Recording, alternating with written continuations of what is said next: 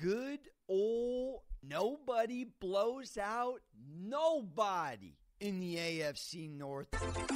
The under cash is on the pod. Welcome back. Take the W. Alluded to it yesterday. Over 65% on the over. The under cashes. Over 60% on the Steelers with the spread and the Ravens backdoor cover. We have to do our due diligence. I suckered out and went nine and a half last second. I really wish I didn't because my inkling was look, this was a four and a half point line before Lamar and it was an even line uh, before the season. And now it's all the way at nine and a half, ten and a half. These rivalry games, plug your nose, go the water, and take the points, baby. We move on. I want to do a couple look ahead lines. We are officially locked in with PFF.com, baby. Let's go. I'm bringing some juice to you when it comes to analytics.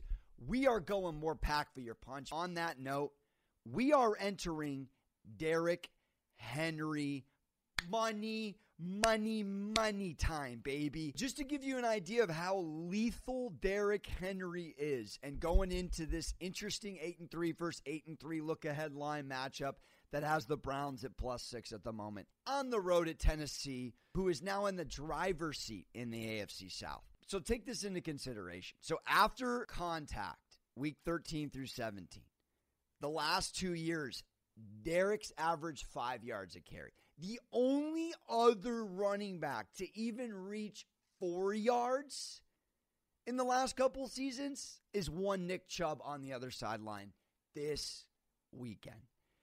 Gentlemen, ladies, remember the stat I gave you about Henry against the Colts? We took the plus four Titans value solely because I learned that three 100 yard rushing performances have been given up by the Colts in the last three seasons, and that has been done by one man. That man, the king, baby. Give him a Burger King endorsement or something. If this guy was a cowboy, he'd be rocking Pepsi, he'd be doing Snickers commercials with Richard Lewis. Derrick Henry would be balling. It's Derrick Henry. Really take a look at that number six. I think that the, the Browns have really underperformed. They got away with a 27 25 win against Jacksonville last week. Really didn't look that great defensively. Mike Glennon was, was borderline balling. So you're going to give me the Titans at home coming off a huge divisional win with these kind of Derrick Henry numbers. 79% of the cash and 81% of the tickets right now. Early line movement has been towards the Titans, it's something to know. And another look ahead line that I look forward to, as I really have been doing pretty well if you've been following the cast daily on these rivalry matchups. Now, look ahead line of the Rams Cardinals on Sunday. This is very fascinating. Line comes out at a pick 'em, immediately jumps to Rams minus two and a half, has already gone to Rams minus three. Rams coming off a four turnover game and a Goff no tug two picks game last week that had us all eating peanut butter jelly. Thanks to Shanahan, absolutely now 4 0 over the last four against McVay, out coaching the heck out of them. They go right back to another NFC rival, in which on the other side, Cardinals coming off of being held on the 21 points for the first time this season against Bill Belly last week. They blew that one absolutely abysmal Scotty Van Bad beat. I had the Cardinals money line. I mean, it's been I, I barely slept the last week on, on what's gone down. But I will say, Kyler coming off the lowest fantasy output, he failed to score a touchdown for the first time, throw a touchdown for the first time all season. Both teams are going to be coming in incredibly motivated. So the caveat here is that the Rams have won six straight in this matchup six straight victories against a division rival.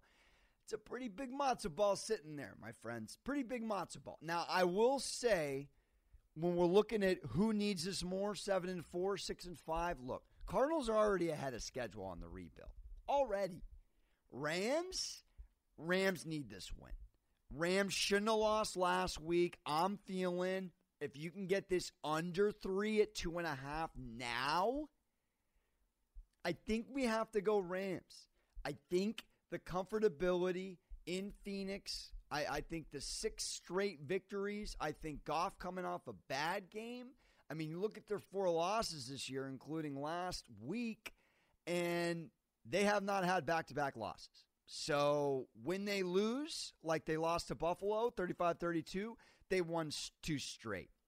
Now, they did lose to San Francisco earlier in October, beat Chicago, then lose to Miami, then go into the bye. But they came out, they beat Seattle, they beat Tampa, and then they lost last week. So that's been the season for the Rams. If you like, if you like to look at trends, they don't lose two straight, whereas the Cardinals have literally lost two straight. They're coming off a third. So it's going to be interesting. Again, maybe a Rams money line and a Cardinals, you know, plus three and a half if we can dance on both. And this is the benefit of doing the look ahead and maybe grabbing something earlier before the market shifts.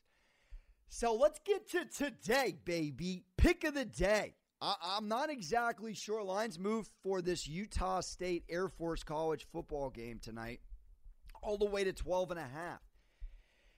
Air Force is two and two straight up and two and two against the spread this season. Obviously, Calhoun, the quarterback last year, different sitch this year, and the Aggies coming off being down in New Mexico last week and putting on a four touchdown third quarter and winning 41 27.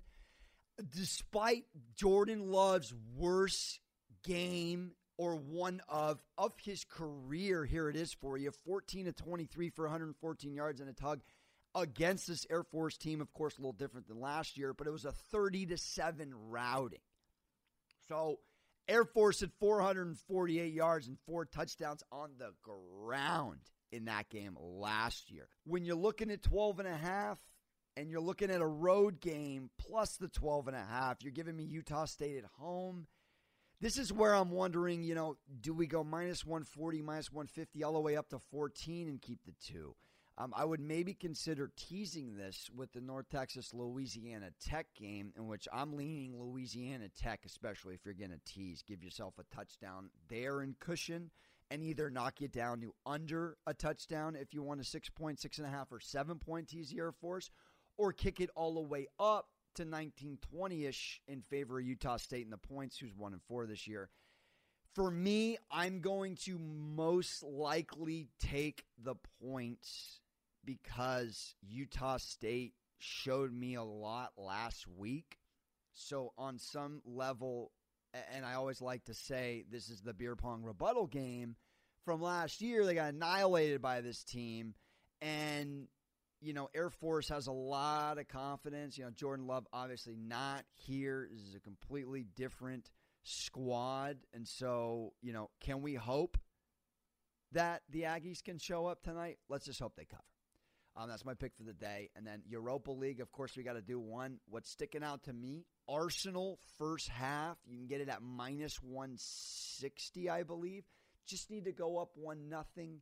Uh, this is a minus two spread. Look into it. UEFA Europa. Say that five times fast. Wonderful to have some Wednesday football. We don't have Thursday night football. So, again, body clock off yesterday, body clock all over the place tonight. What am I going to do? Maybe I'll pick up a book. Probably not. But, you know, either way, we're subscribed to PFF, baby. Let's go. I'm out. Thanks for listening.